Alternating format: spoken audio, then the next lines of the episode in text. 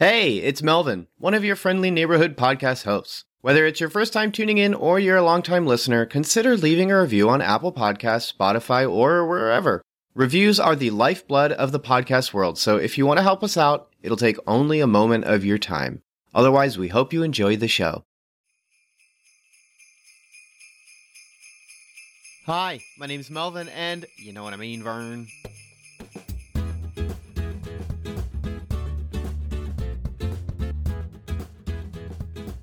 Welcome to Cinematic Doctrine, a Christian podcast service that seeks to encourage and equip Christians to engage and reform the culture of cinema. In this episode, I'm joined by Chris Staron of Truce Podcast as we talk about John R. Cherry III's Ernest Saves Christmas.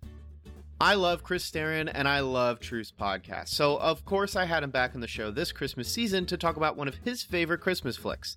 When he suggested we chat Ernest Saves Christmas, I jumped at the opportunity to revisit Jim Varney's classic character.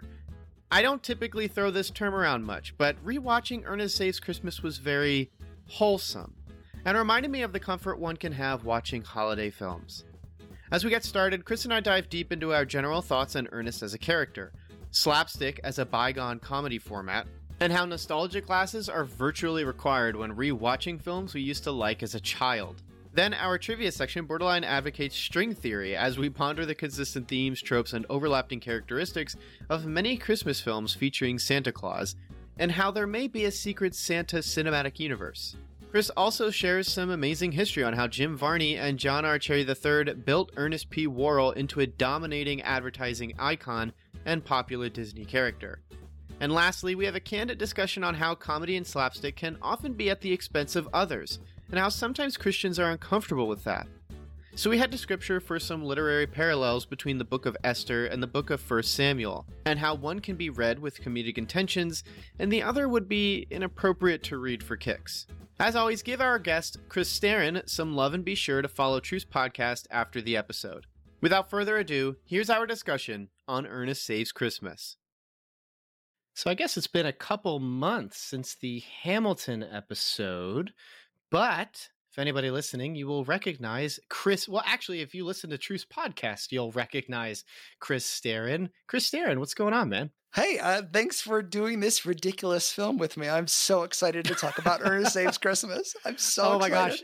I got to tell you that I every time I've typed it out. In fact, you might even see this if you look at the URL for our Zencastr, which is yeah. the uh, the app we use to record podcasters used to record. I every time I have said Ernest saves Christmas, I've never actually said that. I've said Ernest, Ernest scared, scared stupid. stupid. Yeah. Every time. I saw URL that. even titles. Yeah. I saw that. I'm like, oh, does he think we're talking about Ernest Scared Stupid? Did I watch the wrong movie? It's my favorite one. Yeah. But like I just I when I saved the document to prepare notes, like yeah. on my Microsoft Word document, I wrote Ernest Scared Stupid. When I've said it to my wife, like, hey, I'm gonna rent Ernest Scared Stupid. I mean, so just every time, dude. Every time. Yeah. But oh my goodness. I got uh, to cheat on that one because this is the only Ernest movie I own. So I had the DVD oh, of it. I got to cheat. Yeah. Man. Mm-hmm. So uh, that that even just means it's the one that you have most in your mind. I do, yeah. And so it, was, it was a that's gift perfect. from uh, an ex roommate's girlfriend at the time, um, and uh, and so she gifted it to us, and it's like she knows us so well. yeah, it's like a very specific uh, yeah. Christmas movie. You That's wouldn't give so this to good. everyone, but you knew that I would like it. That's awesome. So, Chris, why don't before we get ahead of ourselves, why don't you um, tell us about your podcast? Sure, yeah. I am the host of the Truce podcast, which is a show that looks inside the Christian church at things that glom onto Christianity. And then the question, the, the goal is to figure out how did those things get there and how can we do better?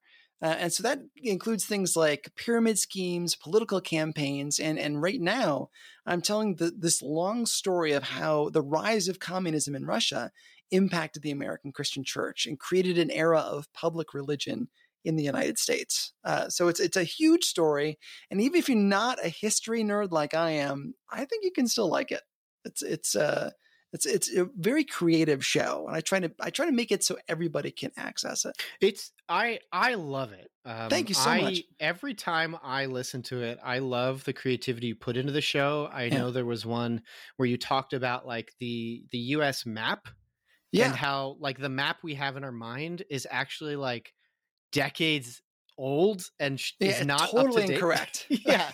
totally incorrect. And what you did is when you, you went to like a convention and Yeah. interviewed random people and just said like, "Hey, draw the draw the U.S. map." And obviously, like it, it sounds like something you would need video for, but you're you you are such a good podcaster that you Well, captured you. all of their like intonations and everything about them, where they're like, "Uh, I think I think this is where this state is," and then meanwhile Right. you're like. By the way, I also asked you to draw out the territories, and you're like, go. "Oh, they're not going to get that." And no. it was just a great hook to then go Yeah. into like how this is yeah it was just great everyone should absolutely plug into it and also um, you can check out on the cinematic doctrine website for an amazing interview uh, with chris um, that is that is just uh, just spoke to me and my wife uh, with one of the one of the ways that he answered the question and so just great Praise God. um, you absolutely need to plug into truce Thanks. Yeah, and I used to make Christian films too, so I have some background. I also worked on the Bernie Mac show as an intern. Um, I worked on Hell's Kitchen the first season, uh, Oh, the, the wow. reality That's TV cool. show. So I've I've got some background in film, so I might throw some of that into this film. We'll say in our discussion. and now you're going to move over to the uk and work on the great british baking show You know what? I would gain so much weight. It would. They could. I. It, it would be the death of me. It would be the death of me. Well, we don't want that. We want No. you to talk about Ernest Saves Christmas. So we should get started. Please. So here we are. We're going to talk about Ernest Saves Christmas. This is a movie that Chris emailed me about. He was timid. He was not thinking Yeah. that he was like, here, let me sell this to you. but you review all these really important, deep films. And I was- One episode after we reviewed Jujitsu. It's like well, perfect. yeah, I love I mean, this. you know, first reformed and all, yeah, you know. Ghost Story, some good stuff. Uh, Yeah. she dies tomorrow, but 2020 has been a tough year, so we need to lighten things up. We do, and so I love that you recommended we do Ernest Saves Christmas. So I this was this is gonna totally totally be perfect. Yeah. Um, Ernest Saves Christmas is directed by John R. Cherry III, who's basically directed all of the Ernest movies. I don't know if he's. I, I'm curious. I didn't find this out if he did the commercials too. He did, yeah. Oh, did he? Uh-huh. Wow. Yeah, and a lot of the commercials were filmed in his house.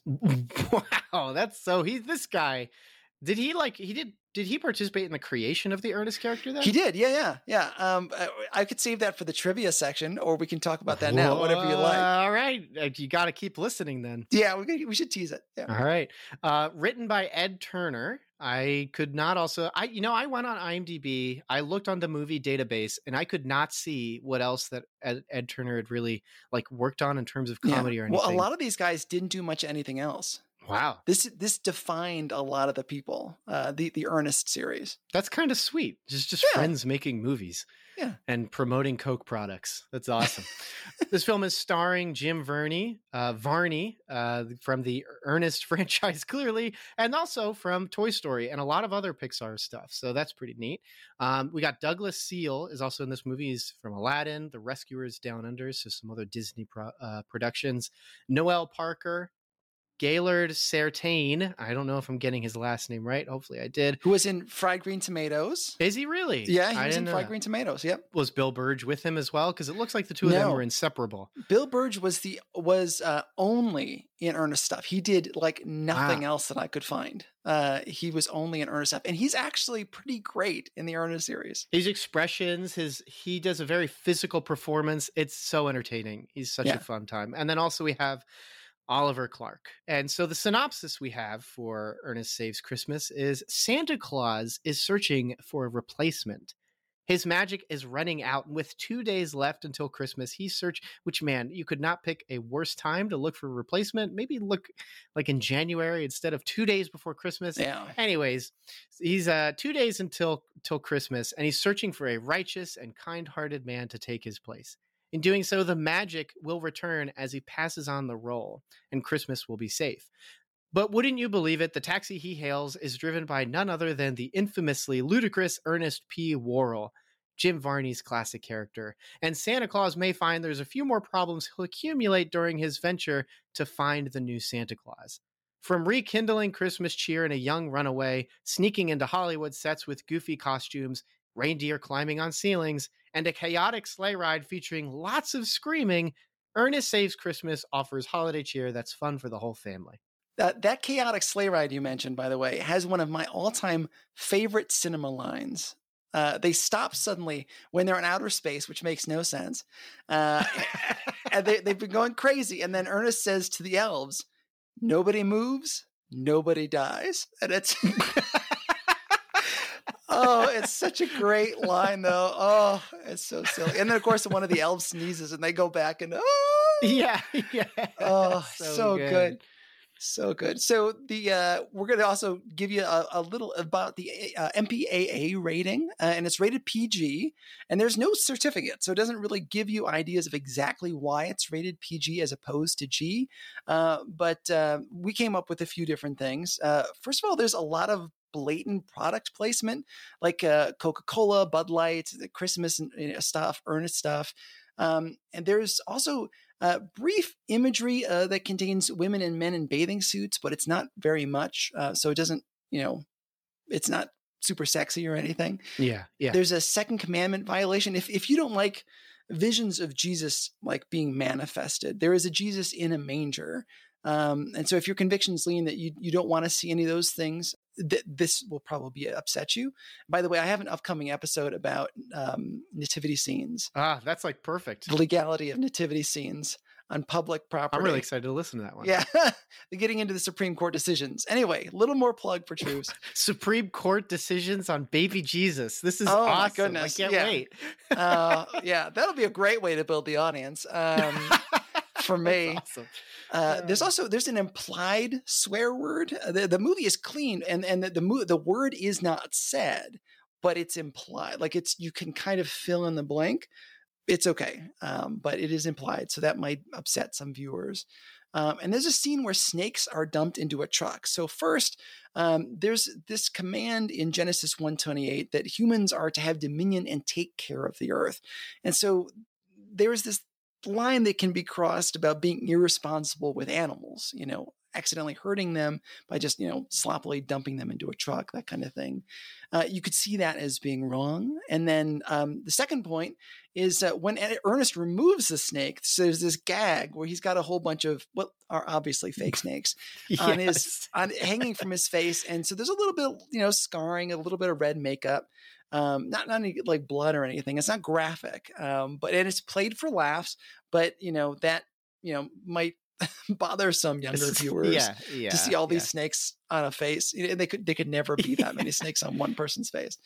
And then there's a, a, gag where Ernest disguises himself as like this really old comic lady with um, a large chest. Um, and the character's name is Auntie Nelda. I looked that up. Um, and he plays it in different movies. And this was honestly, it was my favorite character he plays in any of his films because Ernest ends up kind of doing a lot of voices and impressions and other characters in his movies, and this is one of the recurring ones. Um, well, this this could be seen as provocative, especially with that framing, like the way it's introduced. Yeah. She steps yeah. into frame, and you're like, from behind. Oh, that's yeah. That's the first thing you're going to show us about this character. it is. It, I will agree, though. It is probably my favorite of his costumes. That, although it is a close second to the rich man when they yeah. go to the prison, but we'll get into that later. Yeah. So. also recurring. Yeah. Um, and then there are elves who are portrayed in the movie, which is kind of a common trope with Christmas films, is you see elves, but they are little people um, who play them, and it can kind of sometimes be insulting, you know, to see people, mm-hmm. little people, always yeah. playing that role, as if that's the only thing Especially, that they can do. Yeah, yeah, Hollywood definitely does not have a good track record of being right respectful to people with that. So it's yeah, yeah. no getting around it. no getting around it. Uh, and then so there are not a lot of this is sort of typical for this era. I hate to say, or in comedies in general, there are not a lot of great roles for women and non-white actors. Yeah, and, yeah, and that's I mean, we still kind of see that today, unless the movie is. We, we kind of have this weird line where if a movie is made for black audiences, it has a lot of black characters in it. And then if it's not made specifically for them, it's mostly white. Yeah. And so this movie kind of falls into that, as as do most comedies.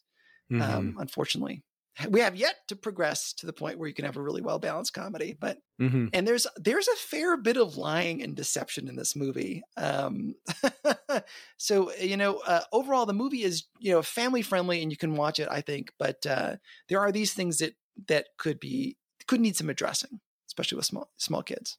It's funny that we're we not only in the synopsis, but you right there mentioning that it's a family friendly film. Yeah. But this content awareness uh, section was longer than Jujitsu's content awareness section, and that movie's rated R.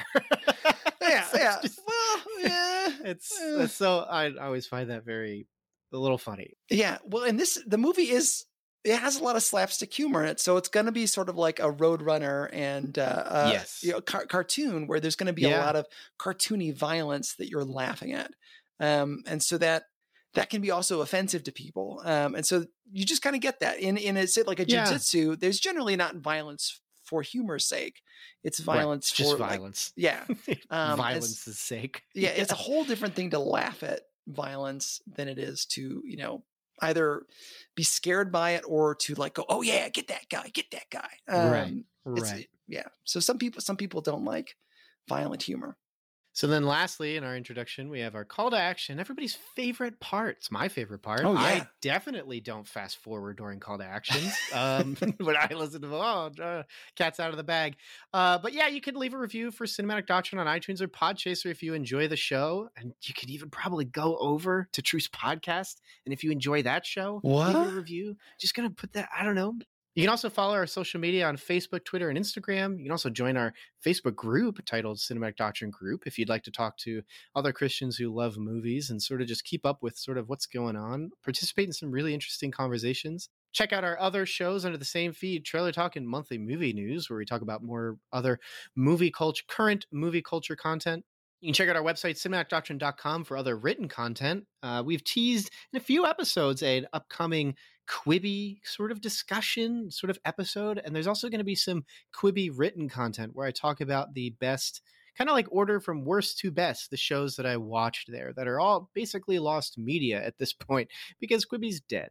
So it's going to be really interesting to go through that. Uh, even though knowing like nobody can watch it, it's just really it's a fascinating subject to me and so it should be a fascinating read for you as well. So keep your eyes peeled for that and also you can support us on patreon for as little as $3 a month if you enjoy the show. You'll gain access to exclusive voting privileges and deciding a movie we discuss at the end of each month uh, such as the santa claus uh, for last month which was very good me and my wife had a good time with that and then even chris Staron's episode that he was on uh, back in i want to say that was july's Something like that. patron selected Yeah. episode and we talked about Hamilton, which was Oh. just a great time. Yeah. So um just definitely go plug into that episode, but also plug in your credit card information into our Patreon and support for $3 a month.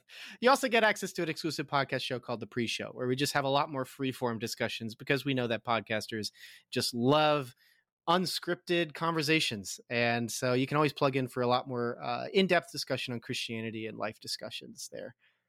But without further ado, Ernest saves Christmas. It's not Ernest scared of Christmas. It's No. not Ernest saves Halloween. Mm-mm. It's or, or stupid. Ernest saves stupid. It is Ernest saves Christmas. Chris Staron, you recommended this movie, so I, I think did. you should go ahead and get us started. Now, remember, this is a movie that everyone's just. The spoilers of this movie are a big deal, Chris. Right. So Yes. please do not share spoilers. I won't. but what did you think of this movie? this this film has such a big place in my heart and as it, you know films that you grow up with have a very special place with you. So Yes. a lot of the times the films we see as kids we can look past their imperfections and we can love them. I mean if you watch um, the never ending story right now i watched that as an adult and i i think it is truly awful. Um but That's awesome. yeah But you still cried, right? During the one scene. You no, didn't? i didn't at all no I Uh, remember okay, smallest, smallest tangent. I remember watching there is a particular scene in that movie. I remember watching it before going to school that day, and I was just sad all day. yeah Yeah. all day. So Yeah. I should rewatch that scene before I start work and see what happens. oh man Anyways, go ahead. But you know, we a lot of people have a love for the never ending story, but if they'd seen it as an adult first, it might not have that. So I'm saying Yeah. I, with that, I may be a little biased. The nostalgia glasses are on. Ah, they're on and they are they're so good. Uh this this movie and the series really shaped my family and then me as a filmmaker. I, I kind of I love elevated humor where somebody is acting a little bit bigger than than our world works. So if you see my film bringing out Bobby, we were going for a slightly elevated world uh, where it wasn't realistic, but the, all the characters were sort of a little bigger than life. Mhm. Um, and I, I really like that. And I think it's something that we don't see a lot in comedy anymore. Yeah. Um, everything is so dark and um, there's, there's not a lot Cynical. of positive, face, cynical. Yeah. Um, whereas like this movie, th- there's so much hope, and Ernest just o- is like overflowing with hope and joy, even in the midst of some really bad scenarios. And uh, he has this this um, ability to, um, to to be like a very lovable nincompoop yeah. that I think is is such a great hard line to walk. You know, it's something that like Michael Scott in The Office walked that line where he was a lovable nincompoop hmm and and Ernest does that very well. And also, this movie contains what I consider one of my all-time favorite comedic bits. Uh, and so there's this sequence uh, where Ernest he has this neighbor named Vern, and Vern, believe it or not, comes up in my family's vernacular. we talk about Vern like you know, my older brother will say, "You know what I mean, Vern," which is one of the lines you hear in this oh, movie. that's cute. Yeah, and I don't think he even knows he's saying it. Um, you know, it's just part of his language, you know. And so there's this sequence where Vern is a character you don't see. You don't ever see his face. You don't hear his voice. Um, and this started back in the commercials when they were making ads for all sorts of things. You, there was this neighbor who you don't see that Ernest talks right to the the camera lens, and uh, you're sort of in the place of Vern. And Ernest barges in with this Christmas tree and tries to set it up and, and disastrously. And at one point, this is the the bit that I love is he's trying to pull this cord out of the wall. yeah. Yeah. And he ends up pulling, yanking the cord rather than unplugging it like a human being. He yanks it and eventually Yes. rips the wires out of the wall and like shorts out the the electricity in the house. It is so ridiculous. And not only that though, because they cut they cut away and then they cut back. He is still pulling the wire, and it is cut through paintings. It has cut through like furniture, like it's a blade, like a hot blade. It is so good. And if you've ever done any kind of construction, you know that you don't like put the electrical cords like diagonally across the wall. They're usually like in right angles. But this one is at like all sorts of ridiculous angles. So it's it's totally over the top. And you can if you want to just like search on YouTube for clips from Ernest Saves Christmas and you'll find that one. It is comedy gold. So good. It's rare in a comedy where you see one character who is completely carrying the movie. And, and Ernest carries the movie in every single one of his movies um, to the point where a lot of the time the other actors are not that good uh, in reality, but he just carries the whole thing on his shoulders. It's, it's really remarkable. The, one of the things I love about the Ernest movies is they take us back to this bygone era where anything was possible in a movie. Uh, so the year this thing came out, I looked up all these films. The year that this movie came out, you had Beetlejuice, Die Hard, Willow, Who Framed Roger Rabbit, which any anybody who's followed me for a long time knows is my all-time favorite film. oh wow. They Live, which is a film about a, a pair of sunglasses that let a man see hidden aliens that were taking over the world. John Carpenter. Yeah. Yeah. Yeah, Big, which is a movie about a little boy who grows up, it uh, go you know becomes a man overnight. Yeah. Child's Play, where a doll starts killing people. Twins, which is like Arnold Schwarzenegger and Danny DeVito are somehow twins. That's right. So, yeah, this, this movie happens in this period of any like any idea you had would fly in a movie. wow. Anything. There, though, all those films I named are ridiculous. Uh, all the you know, but they they existed in this beautiful period where anything could happen uh, in the late 80s and the early 90s. And I think that's something that that's really missing in this world where everything is dystopian and and all movies for teenagers are like uh super moody and like oh I, I love you but i have cancer and i'm gonna die by the end of the movie you know Yeah. or these moody like kids movies are like marvel movies they're you know moody superhero things Yeah, just like angry, like forty-year-old men with superpowers punching each other. punching each other yeah you don't Yeah. get this this sort of joy that comes from this ridiculous era where like this is like the era of bill and ted you know where it's like Yes. Yeah. two yeah. rockers are going to save the world with their song um and i think that there's something sort of it, it comes out across hokey now, but there's something very beautiful about that era um, that that just really works for me. That takes me back. Again, never ending story, ridiculous story. Uh, Labyrinth, ridiculous story, same era. Uh, but we, we kind of miss that magic and joy. Um, so it's one of the things watching this over and over again uh, uh, over the years that keeps coming back to me is how sweet this movie is and how like you know ridiculous the plot is, but also it kind of works because of the era it was in. You know, sometimes I feel like uh, thinking about the streaming age, where a lot of streamers were just trying to get content yeah. kind of had a taste of that for a bit i'd say for like maybe four or five years definitely stopping now as streaming norm is normalized but like or is definitely settled into normalization where these streamers were just trying to find content and bolster their stuff so there's just like a lot of really interesting and creative stuff. I know there's some interesting kind of thoughts regarding like a netflix co- show called the the oa Oh, which yeah. is what it's called. And I heard that that's a just truly, truly bizarre show. There's even you mentioned um, Labyrinth. I was just thinking of Dark Crystal: Age of Resistance, which is just like nobody would make a show with just full puppets that is over seven hours long, except for just I guess if you have Netflix money, uh, Yeah. and it's great. I loved it. And it'll never get a second season, and it is a cliffhanger show. So I'm just like, I- I mean, I know how it ends because it's set before the Dark Crystal, but Yeah. like, it's like there's just a there there's like a taste of a lot of interesting stuff like that, or even maybe early Cartoon Network. But yeah, like from Hollywood especially, we have committees that have really decided what works Yeah. and for some reason well actually it's interesting that you mentioned like teenage and dystopian stuff because then i was just thinking of like when hollywood was just producing a ridiculous amount of young adult movies Mhm. but unless you were harry potter or hunger games it didn't work but then yeah hunger Right. games is ridiculously brooding Right. and miserable and very violent. yeah. I and ridiculous if you spend five minutes trying to figure out the plot and you're like, Right. wait, what?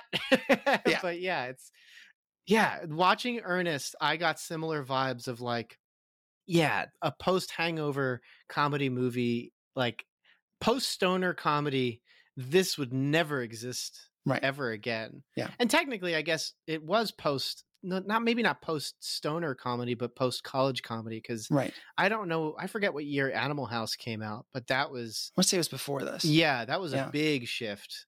In, National Lampoon stuff was a big shift in comedy. I felt like right.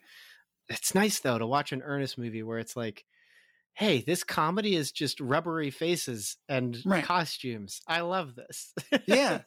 Yeah, and a lot of my favorite comedies came from this era. So, like, uh, you get into sort of the "What About Bob's" uh, or Groundhog Days of, uh, in this era. yeah, Groundhog Days is great. We, we miss that kind of stuff. Um, and actually, it, it occurred to me watching this that slapstick humor sort of ebbs and flows through history. Um, you know, it's it started at the beginning of films and the silent films. You had a lot of slapstick because vaudeville actors were coming over into the movies, and you had guys like Laurel and Hardy, uh, which kind of work for the the two guys in this movie who work at the airport. You know, Mhm. Chuck and Bobby, the big guy and the little guy.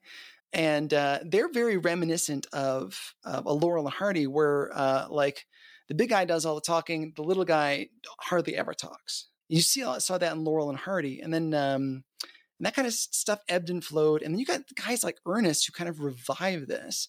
Um, and I think that there's I don't know. I couldn't find anything on this, and I, I scoured the internet. But I want to believe that Jim Carrey must have benefited from Ernest in some ways. Absolutely. you Absolutely. I could not imagine if he Yeah, there's no doubt about that Right. in my mind. And and weirdly, like there there, I, I had some hope for a resurgence of of slapstick because Zach Galifianakis in the uh, Baskets TV show was was trying to bring this back. If you didn't see Baskets, it is a dramatic slapstick TV show. Um, so it is it is a drama with slapstick. Interesting. it's a really weird blend, and only the first two or three seasons work. The rest of them is it's it doesn't really work. Mhm. There was this little resurgence of it, um, and I also wonder how much impact um, Jim Varney and and uh, the Ernest movies had on the Madea movies. So like Tyler Perry's films. That's true, yeah. Because I've been saying for years that I believe that uh, Tyler Perry is just the Black Ernest uh, in those films. Yeah. I, I, did see one article of somebody else who agreed with me on this, and I was so thrilled to find it. dozens of us. There are dozens, dozens of us. because like there's a lot of similarities. They they play very strong characters um, who yeah. often get their way. Um, and uh, you know things go wrong, but they eventually sort of wrap up nicely. Uh, they're both cultural phenomenons, and even though they they take sort of stereotypes about their uh, their people that they're talking about. Like um, Ernest is very much sort of the the, the Southerner. Yes, yeah. And uh, and Tyler Perry's Madea is very much sort of the the angry black woman, or you know, Diary of a Mad Black Woman was one of the films. Um, and but they they do that. They enter into those in talking about those stereotypes without insulting the people and the people group. And I even think like if you're continuing with like some lasting slapstick, a bit of Adam Sandler. Oh, sure. Post like uh post Adam Sandler renaissance is difficult uh, because yeah. some of the films are not good at all. But but like Hubie Halloween felt very slapstick and was actually very entertaining. One of my wife and I had a very fun time watching that. I know Carter Carter Bennett really enjoyed it. I think he said it's in like his top 15 of the year. What? Um, Carter, if you're listening, wow. you're going to have to remind us if that's accurate because it's it's very funny. Huh. But that he has very slapstick stuff and Hubie was ex- absurdly slapstick. Uh, I was even thinking if Derry Girls, this Scottish Netflix oh, right. show, has a bit of slapstick, but that's just also because the performers in that are so expressive. Hmm. So expressive. If yeah. my parents are listening, they love it because they love how expressive they are. Huh. And it has almost a slapstick vibe where like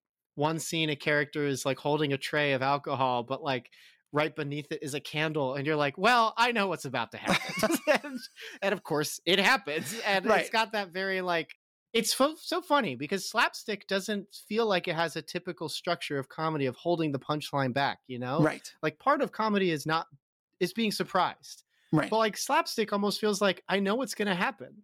Right. But I'm gonna laugh anyway. Why am I gonna laugh? I know what's happening. Uh, then you do. Yeah. I don't know. Well, in a way, it's like horror films where you often the music and the lighting and stuff tell you that someone is gonna come. Like there's gonna be a jump scare. I know there's gonna be a jump scare. Yeah. And then it's yes. very satisfying in a way when it happens. Yeah, I know Jordan Peele had uh, of says that part of what makes Get Out and Us so easy for him is because or working on horror is so easy for him is because he's done years, years of comedy with right. uh, Key and Peele, and it's all about preparing punchlines, setting things up, and then ensuring that the way they end is satisfying, and right. just doing that repeatedly because. Mm-hmm. A horror movie that is not scary is boring, just right. like a comedy that is not funny is boring. so right. It's, it's uh yeah, it's amazing the the parallels there. I I will say that like with uh with this seeing some of Ernest's characters, I was like, I want to see I want to see Jim Varney in a serious role. I was yeah. like, has he ever done I looked at his backlog, but I didn't investigate too much. But apart from like because Pixar movies are a bit they're not as slapstick as right. yeah. they're barely slapstick uh, compared to Ernest, but he's also voice acting, so it's very different. Yeah. And I was like, I wonder if he's done something like a drama because when he did his characters, especially the rich man, I forget the name for yeah. it. I was like, this is like he is a completely different character. Yeah. Like I I didn't think to myself this is Ernest being somebody else because Ernest does not have the wit or cleverness to be another character. Yeah. But Jim Varney does, and yeah. that's why I'm enjoying this. And I was like, I would love to see that character though, maybe a little turned down in a real movie. And I was like, that would be such a interesting movie to watch this rich guy be basically a scumbag because that's yeah. what he is uh, as he's lying to the police so well he did he did do beverly hillbillies uh, which is a comedy um, but there are dramatic moments within it where he's like he's talking to ellie mae at one point outside and they're it's it's a dramatic moment where he's sort of the supportive father um, and there's also there's a film I can't remember what it was called that he was in, where or a TV show that he was in, and he has a, a scene where he's somebody who's yelling. He's having a very dramatic moment. Um, so yeah. he did have some of that, and he he was trying to get away from the Ernest films, or trying to at least stretch beyond them. Mhm. Um, but people kept pulling him back in. It's sort of the thing like Elvis, you know, trying to get away from those beach movies that they they made him make over and over again. That's right. Uh, he, he was so stereo, like so pigeonholed in that, so Mm-hmm. typecast. It was hard for him to get away. But also, Jim Varney died pretty young, so like uh, he didn't really have time to build up that extra repertoire. It was like 2002 or 2003. Yeah. 2000. That's right. Mhm. Yeah. Yeah. Man, that's tough. yeah, To share my thoughts, though, um, I really enjoyed uh, Ernest uh, Saves Chris. Er, I will set it again. Ernest Scared Stupid. For, I like Ernest Scared Stupid, and we will talk about it someday. please. Now please. I have to. tell the the Miak the Miak joke in that is alone. Do you remember the Miak thing? I remember the the one where they're lost in the woods, and he says, "Remember, if you get lost in the woods, the bark grows on the outside of the tree." and that gets me every time, every time. But what's what's the Miak the? Miak. There's apparently the only thing I'm giving away a spoiler on the wrong film. We're not even talking about this movie, but uh, do it, do it, Do do it. in Ernest Scared Stupid, the only thing that kills the trolls that are taking over this town is milk. But Ernest misreads it for That's Miak. right. Yeah. That's right. Um, and uh, and so he gets his jar of grandma's good old fashioned miak. so good. My brother and I still refer to milk as miak. That's so good. There's a YouTube video where these guys are like the it's called Malk. And it's all about these roommates that misquote milk. So like Yeah. get the guy some milk. And he's like, it's milk. No, Right. it's milk. And he goes, Jimmy, isn't it milk? And he goes, Yeah, it's milk. And it's just like this is ridiculous. Right. And- Oh, oh, it's so good. So anyway, yeah. So so you en- you enjoy the Ernest movies, yeah? Yes, I do. I could just probably talk about all of them, and, and- but I'll try and as long as I can say Ernest Saves Christmas, I'm looking at the title of the document, so I read it right. I really enjoyed this one. It was comfy to watch because I didn't quite find it like stimulating in the sense of like being an adult. I didn't have not as much um look at me saying that at 25 years old, but I'm an adult. If you're not You are. I'm an adult. It counts. Ernest Saves Christmas. I did enjoy, but definitely didn't have the strongest nostalgia glasses to to to really get into it. But I just liked how comfy it felt to watch. I really enjoyed watching Jim Varney perform. I enjoyed the very low budget 90s aesthetic. I mean, just the outfits made me so happy Right. and um just the hairpins in um Noelle Parker's hairpins are just great. I love them. So it's just great. I I I also Kat and I just chuckled at the very pre Me Too aesthetic of like Noelle Parker's character just ran away from home and then s- sleeps over at, at Right. at Ernest's house and you're like is this is this normal? but then I'm like I I guess that makes sense. Whatever. Yeah. Well, I mean, the idea is he's such an innocent character that that would never cross his mind. right You know. it's so like and it, it's great it's pure and i love it um it adds to the adventure because it's just a movie that needs to move forward and i like that like it's just i i love movies so i just love when movies do things that are like that it's a different universe it, that's what i loved about this it's the Ernest universe where everyone just like ernest has a job and is a man who should not have a job right. um he's too destructive to have a job I mean, in Ernest, in Ernest goes to jail. He is a uh, a janitor at a bank and has access to the vault. It doesn't make any sense at all. Ernest, what is it? Ernest joins the army. Yeah. Who's gonna give Ernest a weapon? It's so good. Yeah. I love it. Um, but that's just what makes it great. It's That's what just makes this it great. other world. So Yeah.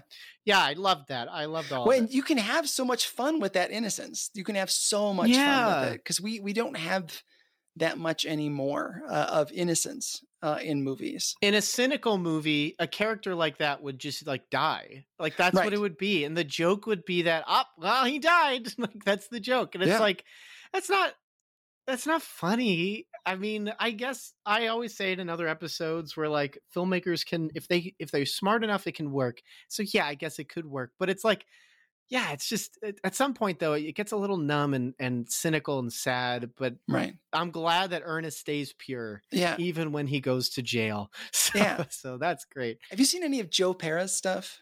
So to bring it back into the modern day, I don't think so. No, it's a it's a Comedy Central Adult Swim show, but it is the sweetest, kindest Adult Swim show you could ever imagine. It's like an episode of Prairie, Prairie Home Companion put to TV. I'm starting to recognize the name as you're going through it. Keep, yeah, keep going. Joe Pera. Um, you can watch some of them online. Uh, HBO, I think, has now sort of taken them on their streaming platform, so they're pulling it off of the free platforms. But Oh, it's bummer. it's a very he's a very sweet, very calm comedian, um, and it's such a striking difference to what even if you watch a stand up, everybody on stand up is talking about these gross, perverted things, and Joe Pera is talking about these really simple things. Like a whole one of the story arcs for his whole season is will my bean arch my like green bean arch that i planted in my backyard grow and it's it It's awesome. it's fascinating but uh so I, I wonder if like this isn't coming back in a way you still see some of this innocence coming and it's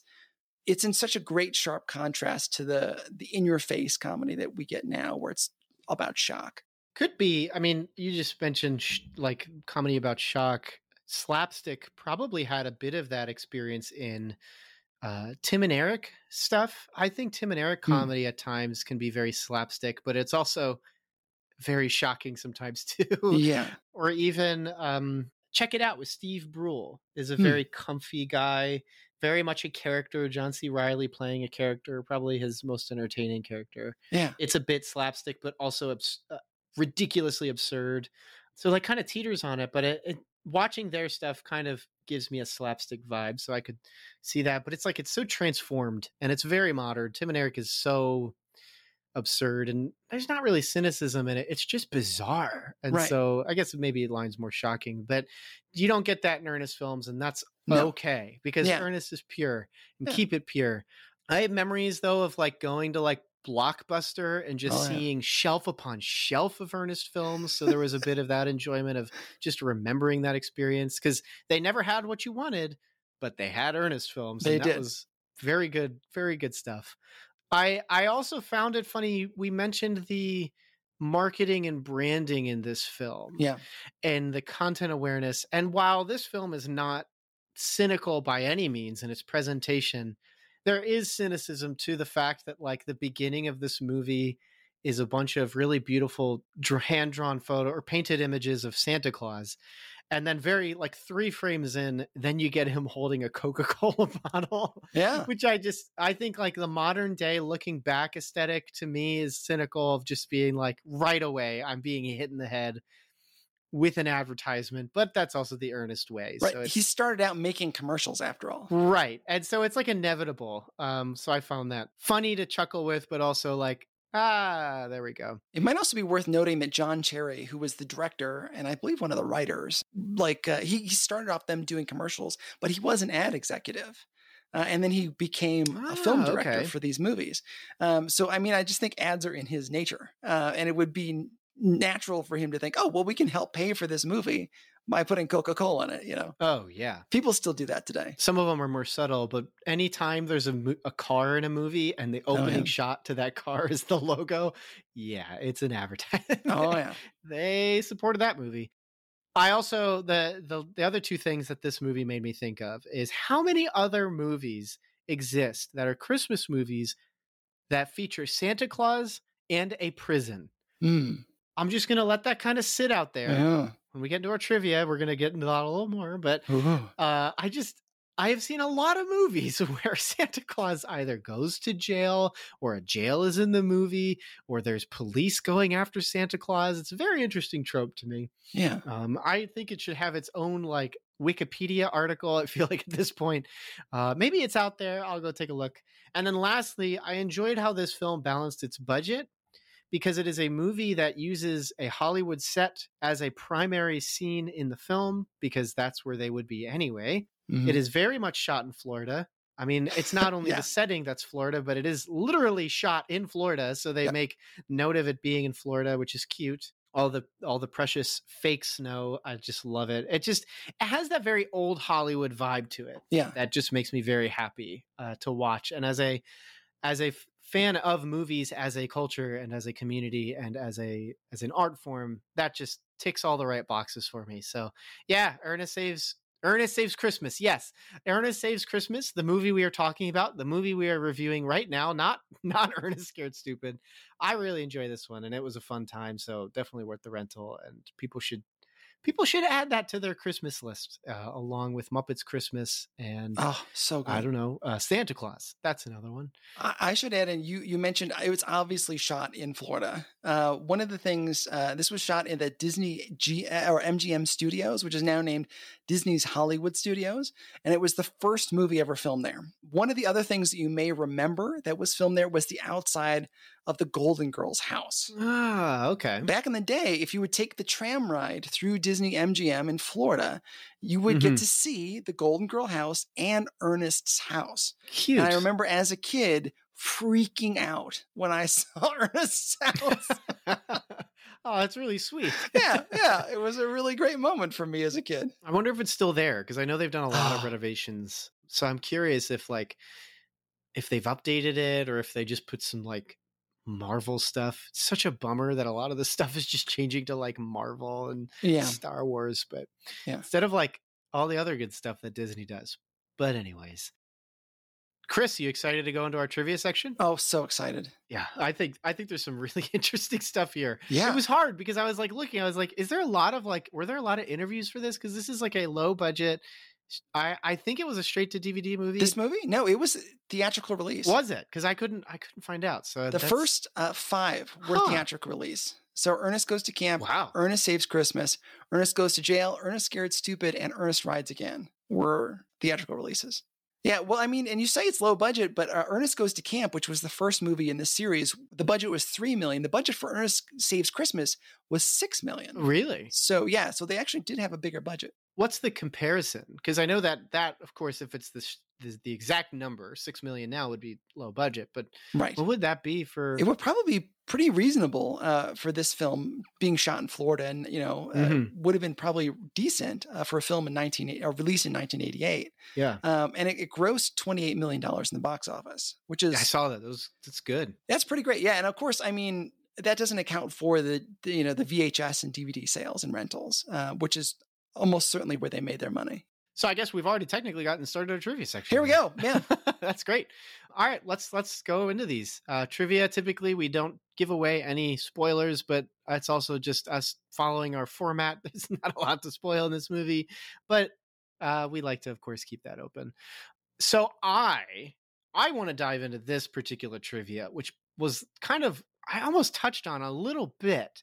So actor Douglas Seale plays Santa Claus in this movie. He initially plays Santa Claus in this film and had previously performed as Father Christmas in an episode of Amazing Stories titled Santa 85. And in the episode, Santa had been thrown in jail, wink, wink, and a young child who believes he is the real Santa helps him escape to finish his run of delivering presents. Now, not only does that sound a little like what happens in Ernest Saves Christmas, as Santa Claus at one point is arrested for simply being senile, I guess, which I guess gets you arrested. Also, he is later broken out by Ernest and the young woman he's been traveling with. And if you want your mind blown further, not only does it seem like Ernest Saves Christmas was influenced a little bit by this episode of Amazing Stories, but if you check out the IMDb trivia section of The Santa Claus, the Tim Allen Christmas flick we previously covered on Cinematic Doctrine, someone speculated that that film also took influence from the Amazing Stories episode. But not only that, Santa gets arrested in Netflix's Christmas Chronicles, which is absolutely ridiculous. Oh, yeah, and they also sing in prison in that movie, too, which you know in Ernest Saves Christmas, they sing in prison in this movie.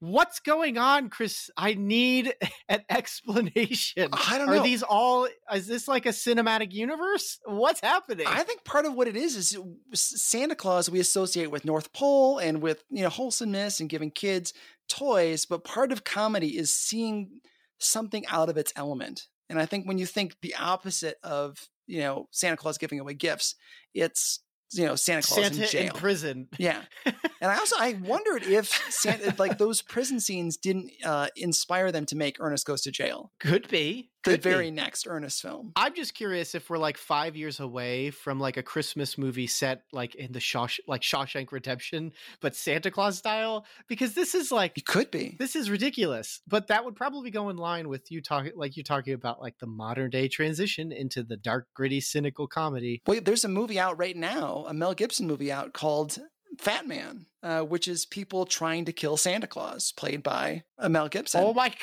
gosh! Yeah, what is it's happening? in theaters right now. Yeah. and I was going to say, there's also some weird little connections uh, with Douglas Seale, who played Santa Claus. Um, he was in Ghostbusters 2, was one of his bit roles, but he was also in Golden Girls. Uh, which is a fun little thing since I mentioned that earlier. He was had a bit role in Golden Oh Girls. my goodness! Yeah, that's right. And uh, he was also had a bit role in Cheers, and Cheers also had characters of Vera, or uh, which was um, George Wendt's wife in the show. Um, you never saw her um, in the series, just like you never see Vern. Um, so they had this sort of parallel thing going on, comedic wise. string theory. Yeah, we are Oh, we are now a string theory podcast. super deep. And also, Douglas Seale was like a legitimate actor. Um, he wa- he was nominated for a Tony Award for Noises Off in 1984. Oh wow! So he was an accomplished actor before he became Santa Claus. Well, can I give some background on Jim Varney and Ernest? I would love that. I, I took a deep dive into this. Uh, first of all, do you know what Ernest P. Worrell's middle name is? What the P stands for? I have no idea. Power Tools. Power tools. Ernest. Power Oh my gosh! Oh my gosh! Ernest P. Worrell, Tim Allen, Tim the Toolman Taylor. There is so much more connections So many with these Santa movies. I can't believe this. Yeah. Uh we are turning into a string theory podcast Oh my goodness, before yeah. your ears. Get This out the red so- string and the, the cork board. We're gonna do this. Uh, that just blew my mind already. Yeah. Do it again. Do it again, Chris. Do it again. Uh, so Jim Varney uh, was a stand-up comedian and impressionist in the 70s, um, and he just had a really hard time making it in the world of acting. So he moves back home, um, but the director of the Ernest movies, John Cherry, remembered him and called him up to do a commercial. So in this commercial, uh, it was supposed to advertise for a rundown amusement park in Bowling Green, Kentucky, and this the people had bought it, but that it was so run down that the, the John Cherry didn't want to show it on television because nobody would want to go. wow. Uh, so they came up with this idea that they would film Ernest telling his neighbor, who ended up being Vern, played by the camera, like he was talking right into the camera, telling telling Vern about this great amusement park. And so you don't see the park, Hmm. uh, but you're advertising for it. So that ended up becoming how they made the first commercial, and it was so popular that he got ended up getting picked up by a dairy manufacturer to make commercials about ice cream and things. And they filmed uh, up to 26 commercials in a single day because they would go uh, to form, film local commercials, and they also did some really big name commercials like Sprite. They they advertised for, Mhm. uh, but they did local things like local car dealerships and local dairies. Can you guess what the estimated number is for how many commercials Ernest appeared in? Oh my gosh.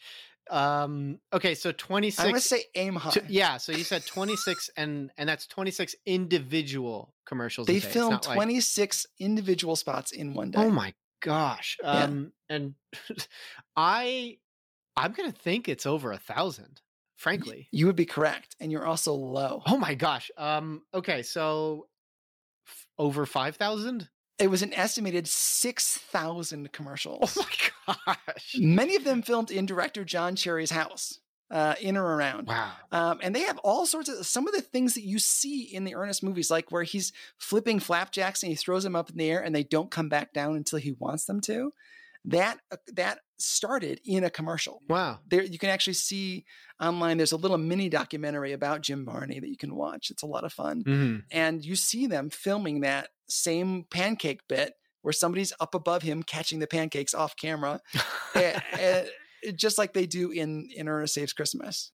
What uh, what eventually launched his career? I mean, he had this huge audience already. Um, so what, the the contention that this guy who made this mini documentary made was that Jim Varney was the original viral star because he Yeah. he was on thousands of commercials, local commercials all around the country all at the same time. So he was already very much famous before the movies came out. hmm And uh, what happened was that uh, they, he was making an appearance at the Indy 500, you know, the, the car race. Yeah. And uh, he, he was going to make an appearance, and so was Mickey Mouse. And he way outperformed Mickey- Mickey Mouse as far as fan reactions. Oh my gosh. Um, wow. And so Michael Eisner, who was the head of Disney at the time, saw this and said, "We got to get this guy in the movies." yeah. And so, I mean, obviously, there's this built-in audience, and one of the things, even now, that that um, movies and books are looking for are existing properties. You know, things Mhm. that already have an audience, because then you know that that's like a built-in group of people who are going to go see the movie. And so they end up filming the the first one. You know, Ernest goes to camp, which had some of the same uh, comedic bits, like with ladders. Like at the beginning of the movie, he's tying um, some rope up around a ladder up around the sign. Uh, it, this is like camp. I can't remember what the camp's name is. Um, and then the ladder tips back and he falls off of it. That was a bit that they'd taken from their commercials. Uh, so they were able to kind oh, of wow. use that treasure trove of material and tie it back into the movies, which was pretty cool. Not only did they were they making Ernest, like I said, Jim Varney wanted to kind of get away from Ernest. Not that he didn't like the character, but he wanted to try to broaden his his resume a little bit. But he kept getting pulled Yeah. back in, including while they were making the movies, they made a, a, a TV show called Hey Vern, It's Ernest, which was canceled after only like a dozen episodes Hmm. which seems like a total shame to me. And I actually kind of remember this show as a kid and had some kind of Pee Wee's Playhouse elements to it, like Ernest's House. If you look at like all of the the Rube Goldberg elements of it, it uh, kind of very reminiscent of Pee Wee's Playhouse and also Doc Brown's house in Back to the Future because Doc Brown had a lot of those sort of Rube Goldberg elements. Um, I guess it was maybe it was just in the air back then.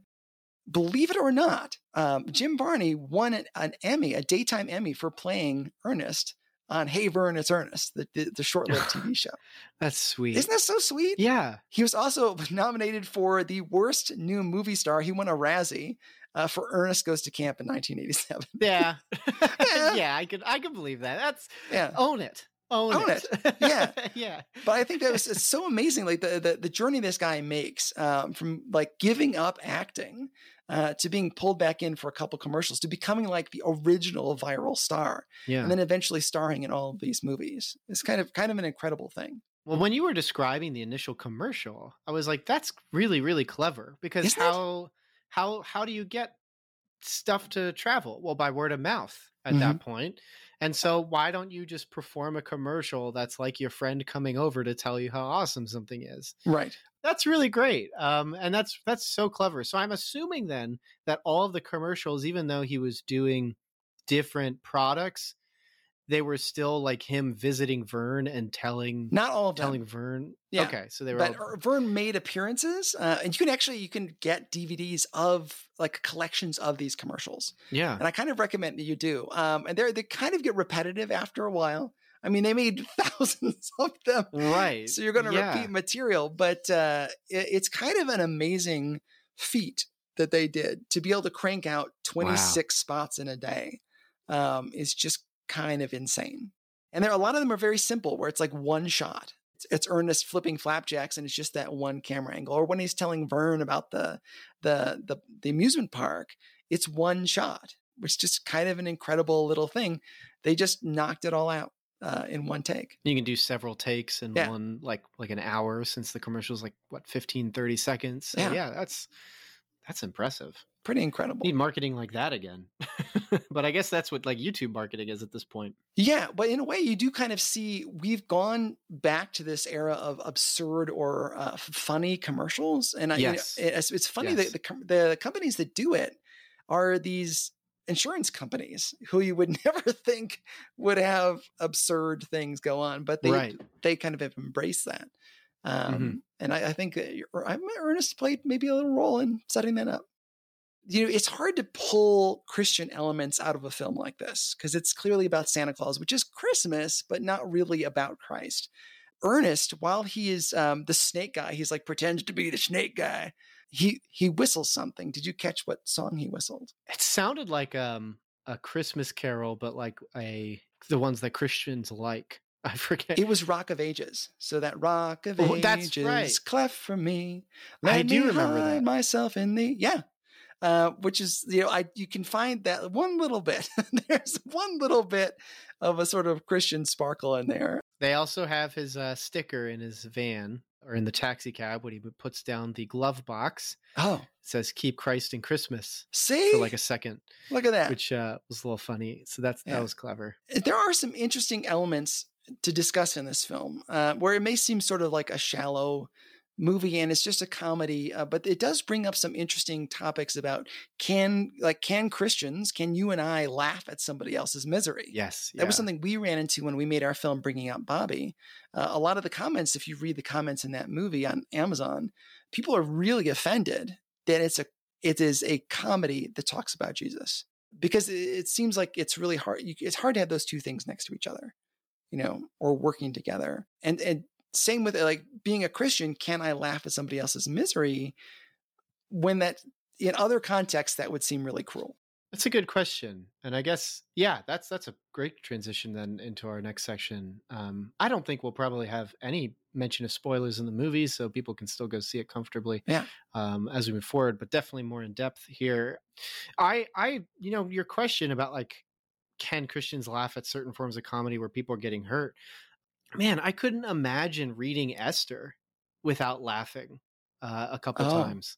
And that's like a very I I almost would say like cuz every book of the Bible, I'm sorry, the book the Bible, the book the Bible.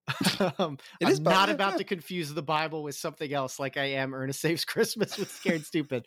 Um, the Bible, the holy word of God, really contains every kind of genre and I feel like Esther is very much a dark comedy. Yeah, well, I mean, like Haman gets his own. He like sets. Oh my it, gosh! You know, yeah. he sets it up, and it's a sort of a bait and switch. You think he's going to kill the Jews with this, and then he ends up getting exactly what he was setting up to get. Yeah, right. It is like such Schadenfreude. Um, I don't know how else to describe it. Where like you're reading it, and it is such a like it, it's really satisfying in such a comedic way, mm-hmm. while also simultaneously a dramatic way. Right. But like it is that unification of drama and comedy. Like you you you have the dramatic irony of knowing that well, first off, that God is in control of everything, so Haman yeah. will lose uh, no matter what.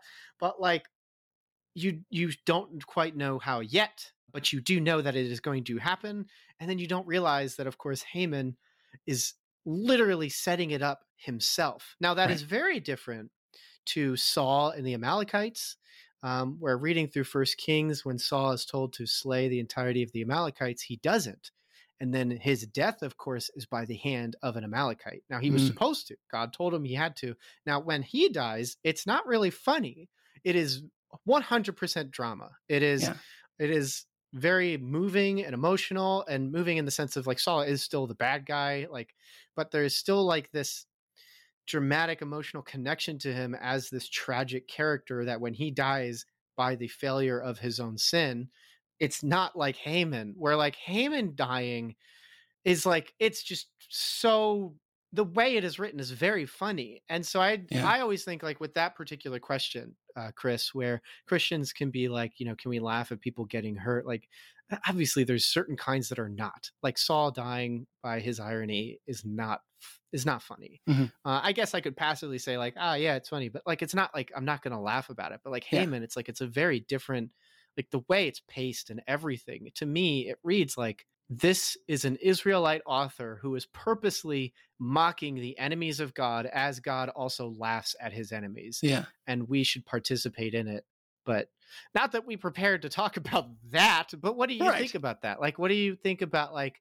even just like that comparison of Esther and Saul, yeah, um, the Book of Esther, and then First Kings, like comedy. It's like we said that there there's a lot of there's a lot of comparisons, a lot of things that are very similar between comedy and other genres like drama. Yeah, it's a lot about setting people up for to either get what they expect or what they or, or to surprise them. And you can see that in the Bible that it happens, like you said, with the story of Haman. Um, and it, it's something that something can be both tragic and funny at the same time. Or even I was thinking uh, in the book of Judges, there's the, the, one judge ends up stabbing the king, and the, the, king is so fat that the he can't get the sword back out, it gets swallowed up in his fat. Right. Which is like the original gross out comedy, you know? And the way it's described, like, do we even want to describe what the text says? It is so disgusting. It is. It is. and, and, and and yeah. I'm laughing right now thinking about it. Like, how could I not laugh about yeah, it? Right? it's such a weird. It's a, it's such a weird thing. Um, and uh, and so I mean, there's a lot of conversations, especially around parents and children, about what is the role of of violence in video games and in television and in movies that I should be showing my kids. You know, can I show them a Roadrunner cartoon where the you know uh, the coyote gets beaten up like crazy. Oh my gosh! Yes. You know, uh, and and you kind of got that. You know, The Simpsons made fun of that with um, Itchy and Scratchy. Uh, you know, where that's right. They were going going way up and up and over to kind of show what children's television had become. It was just very violent. So they're going very big to kind of make that obvious. Um, so I don't know if I have really good answers to that. Can Christians laugh at somebody else's misery? But as a filmmaker, I can say especially as a comedic filmmaker, because one of our movies was a comedy, uh, it's very hard to make comedy without having it at somebody's expense. Mm-hmm. You know, uh, and that, and that's that's just sort of a reality. Uh, and part of it is also there's a style of humor where I'm I'm laughing because I relate to my own weakness. Yeah, you know, and we can laugh at ourselves. Uh, for me as a comedian, I, I also do improv comedy. I do a lot of things. Renaissance man. Renaissance or master of none, I guess would be what I, I would classify it as. But ah, see, that's comedy at expense, say, but it's oh, a little no. funny. I get it. Yeah. uh, but to me, like comedy is such a way that I deal with stress. I, I think that laughing at ourselves is a big part of what makes us human fundamentally. So, mm-hmm. uh, not to keep bringing up my own podcast and my own stuff, but do it. I, it's I, great. Do it. I started talking about uh, the season, talking about Russia and how its communism impacted the American church. But I talked about Russia. I spent a long time talking about them because I wanted the audience to understand the journey that the Russian people took to get to that place. And one of the things that uh, one of the historians and I talked about was this dark sense of humor that the Russian people had about their own situation. I, I think that humor, in a lot of ways, is us coping with reality. You know, it's it's it's a coping mechanism we use, and so part of that is uh, part of laughing with our friends and laughing at people in movies is is relationships almost. It's it's us learning how to deal with humanity and struggles and trials. That may not be the the most sort of puritan puritanical way to live your life, you know, but I I want to live in a world where we can laugh at our pain uh, and we can laugh at our own problems. Like um, I, I belong to the same improv comedy troupe for eleven years, and uh, and we've literally as a group have gone through births and deaths and uh, um, the suicides of some loved ones. Mm, we've gone yeah. through um, marriages, uh, some in inside the group where people have married each other, and just bad days, you know. And and to be able to go there and laugh together and bring up these things that happen to us and to be able to laugh about them it just makes life better you know to be able to laugh at our circumstances and uh, what what went wrong in that day. And i think that's that's why we watch comedy movies. It's one of the reasons why when people can't sleep they put on the office because there's something calming about comedy. There's something relatable about it that we just find comforting.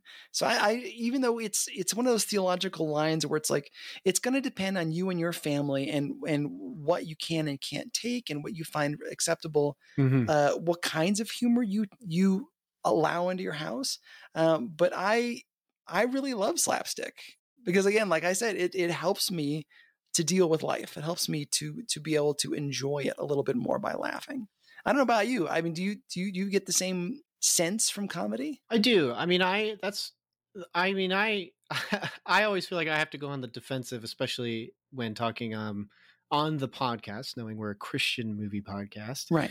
Uh, when I talk about the fact that I like dark comedy, I like right. I like horror comedies. I think they're they can be very entertaining at times. I like short story horror because sometimes they're just purposely funny and almost almost always to teach a lesson where you kind of go ah of course that would happen and it's always right. really clever and fun and i enjoy that so i always feel like i have to be on the defensive but i do that because i also think there is as much as there's laughter at pain is one aspect of redemption because I do believe that when we are in the new kingdom, a billion years from now, because living for eternity includes a billion years from now, we will look at the temporary affliction we experience now and chuckle about it because it's like, I can't Mm. believe, like, I can't believe I didn't trust that this would be how I'm living now. Like, Right. I can't believe I sinned instead of trusted in the hope that even a billion years from now, I will be living in the presence of the Lord and everything will be perfect and I will never cry again out of pain or fear or anything like that. So why didn't I just persevere instead? And I think we would chuckle and laugh about that. Yeah. We wouldn't, because chuckling and laughing is not always like acceptance or glorification of something. Sometimes it is almost a sort of like a, yeah, it's like a, I think it's an aspect of redemption in some ways. Now, that said, that means there's also when is it wrong to do it? And I think that's when cynicism is applied. So you chuckle because there's no alternative. There's no hope, so I'm going to laugh about it. This is why Mhm.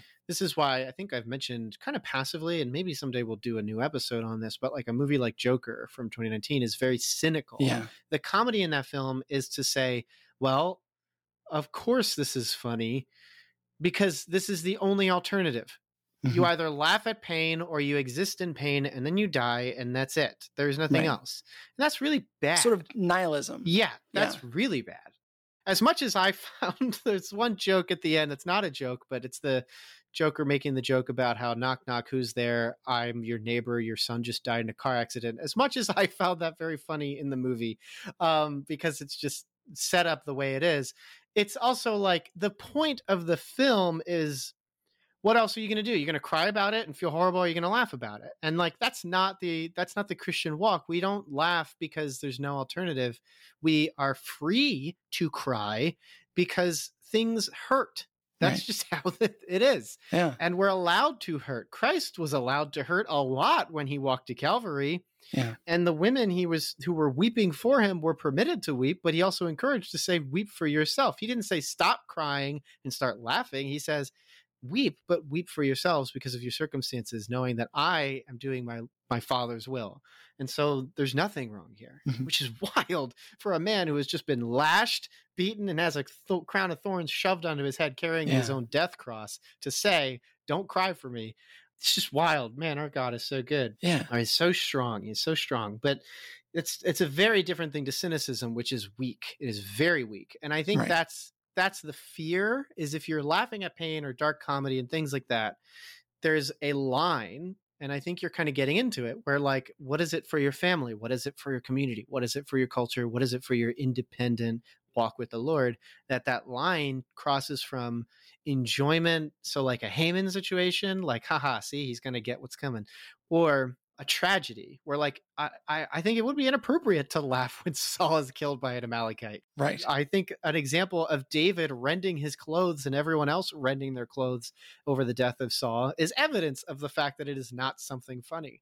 Yeah. And so yeah, it's it's it's interesting. And even in terms of Jewish history, when it came to the reading of Esther, when they would read it, King Xerxes, his name, I forget the name that they give him. It's King Ahasuerus, I think.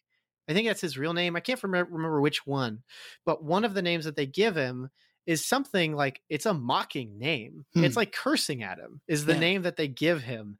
And so even traditionally when reading the book of Esther, it's read with like not cynicism, but like that victorious haughty laughter that is rightfully appropriate when reading scripture in that way. So yeah, it's it really what it comes down to is context. I think Yeah. is is if we wanted to take another hour to talk, of which I know we don't, because uh, for the listener, you're listening at any time of day. For for us, we're recording it. It's like four minutes to 11 p.m. So. Yeah. it is late. But yeah, I think I think it it requires um, a contextual literary understanding to to properly understand comedy. Now, Ernest, coming back to Ernest, I think it's okay to laugh when he's Yeah. doing stuff and, at somebody's house is being torn apart while he's just trying to bring some Christmas cheer. I think that's okay. And it's it's relatable because that could have happened to any of us. And I was going to say about yeah. the Purim thing eh, or the this uh, Alice Esther. I don't know if you've ever been to a Purim celebration. I don't think so. No. I strongly recommend it if you can, but generally you cheer whenever Esther uh, or what is her brother's name? Is it Mordecai? the uncle Mordecai uncle. is the uncle. yes. I think. Yeah. Okay. Whenever they're, the good guys' names are said, you cheer. And whenever uh, Haman's name is said, because they read the whole text out loud of, of the book of Esther, uh, whenever Haman is read out loud, you boo so that you, you don't hear his name. And it becomes this very celebratory event. Um, and like people bring noisemakers and stuff like that, like party horns. The original Rocky Horror Picture Show. In a way, yes, you know? this is in great. a way, yeah. Uh, Uh, and and I think that that's a way again the way that we humans can face a very dark subject is by by laughing or, or celebrating in it. and that book is really dark. Like that's why it's a dark comedy to me because it's very funny, but like the book starts with like there is like a month long drunken orgy where a wife to the king does not want to come out and dance Mhm. because she'd probably be like abused. Yeah. And then she like is like loses her queenship, which probably means she dies. and it's like that's it's, that's evil. Yeah. That's so evil. Welcome to the Bible. Yeah, Yeah. right. Yeah. Well, there you go. There's lots of stories of that stuff. and then of course, but you keep reading it, and yeah, it's like a very kind of funny book. And then you're describing this ceremony of reading it, but cheering. Like, yeah, I, that's insane. But it's like it makes sense to me. It makes sense. Like it clicks in my brain. Well, I look forward to reading the the listener comments. So what what, what y'all think about this? Uh, yeah, I would love to hear that. Where's yeah. the line for comedy? Where what what can you laugh at? What can't you laugh at? Um, especially in context with movies like this with slapstick. Uh, What how can how do you respond to slapstick humor at somebody's expense? So safe to say then, yeah. I mean, Irma, Ernest Saves Christmas. Almost said it again. Scared stupid. Pretty good movie. Pretty fun movie. Good slapstick film too. Um, as far as slapstick is concerned, I'm trying to think of another good one I would recommend. That's a slapstick comedy. Chris, do you have any good slapstick comedy? Even a seasonal slapstick comedy. That's that's a good one to check out. Oh my goodness! I actually I would recommend watching the first two seasons of Baskets if you can. Uh, the There the. TV show, um, uh, especially though the weird mix of drama and comedy is just marvelous in the first two seasons. There's a scene ugh, I don't even want to give it away. There's a scene if you see it with a very large piece of bread. And if you see it, tell me what you think about it because I think it's one of the most brilliant moments I've ever seen on television. Excellent. And Chris, where can people check you out? Yeah, you can find the Truce Podcast anywhere you get podcasts or at trucepodcast.com. And if you want to see my films, they were Bringing Up Bobby and Between the Walls. And also, I've got a short. If you got the Netflix set up where you can get DVDs, I, I would love to know if my stuff is still on there. And uh, you can see my student films from when I was in film school. Oh, cool. Yeah, I have a DVD of films called The Elephant, uh, and also a DVD of short animated shorts that are also on YouTube called Pint Sized Parables. But start with the Truce podcast. And the book. We Yeah. can't get out. We can't get through this without you Yes. bringing up the book. I have a book. yes, I have a book as well. I uh, called Cradle Robber, uh, which is a uh, a uh, time travel thriller that is really aimed at uh, speaking to our current anger as Christians that you see in public, especially around the uh, the the uh, issue of abortion.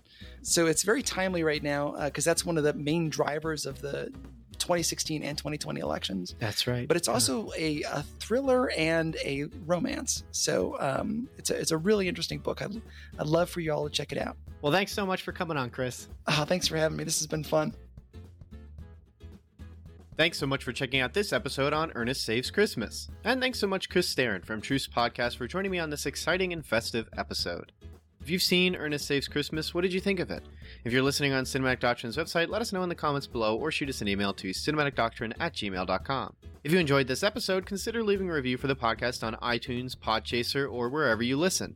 We'd love to hear what you have to say. And as mentioned before, Cinematic Doctrine has a Patreon.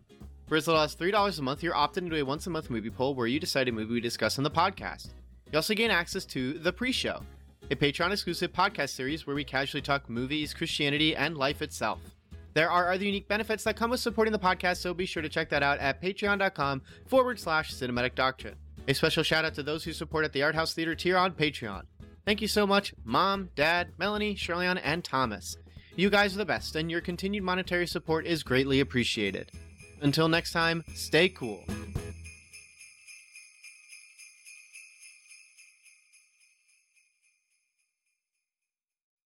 Want some Cinematic Doctrine swag? You're in luck! We've got 3 inch Cinematic Doctrine logo stickers exclusive for Patreon supporters. Perfect for your travel mug or laptop. Head over to patreon.com forward slash cinematic doctrine, link in the show notes, and choose the independent theater tier. Doing so will net you other perks too. But let's be real, the podcast stickers are the coolest perk. So get yourself some podcast stickers by supporting on Patreon.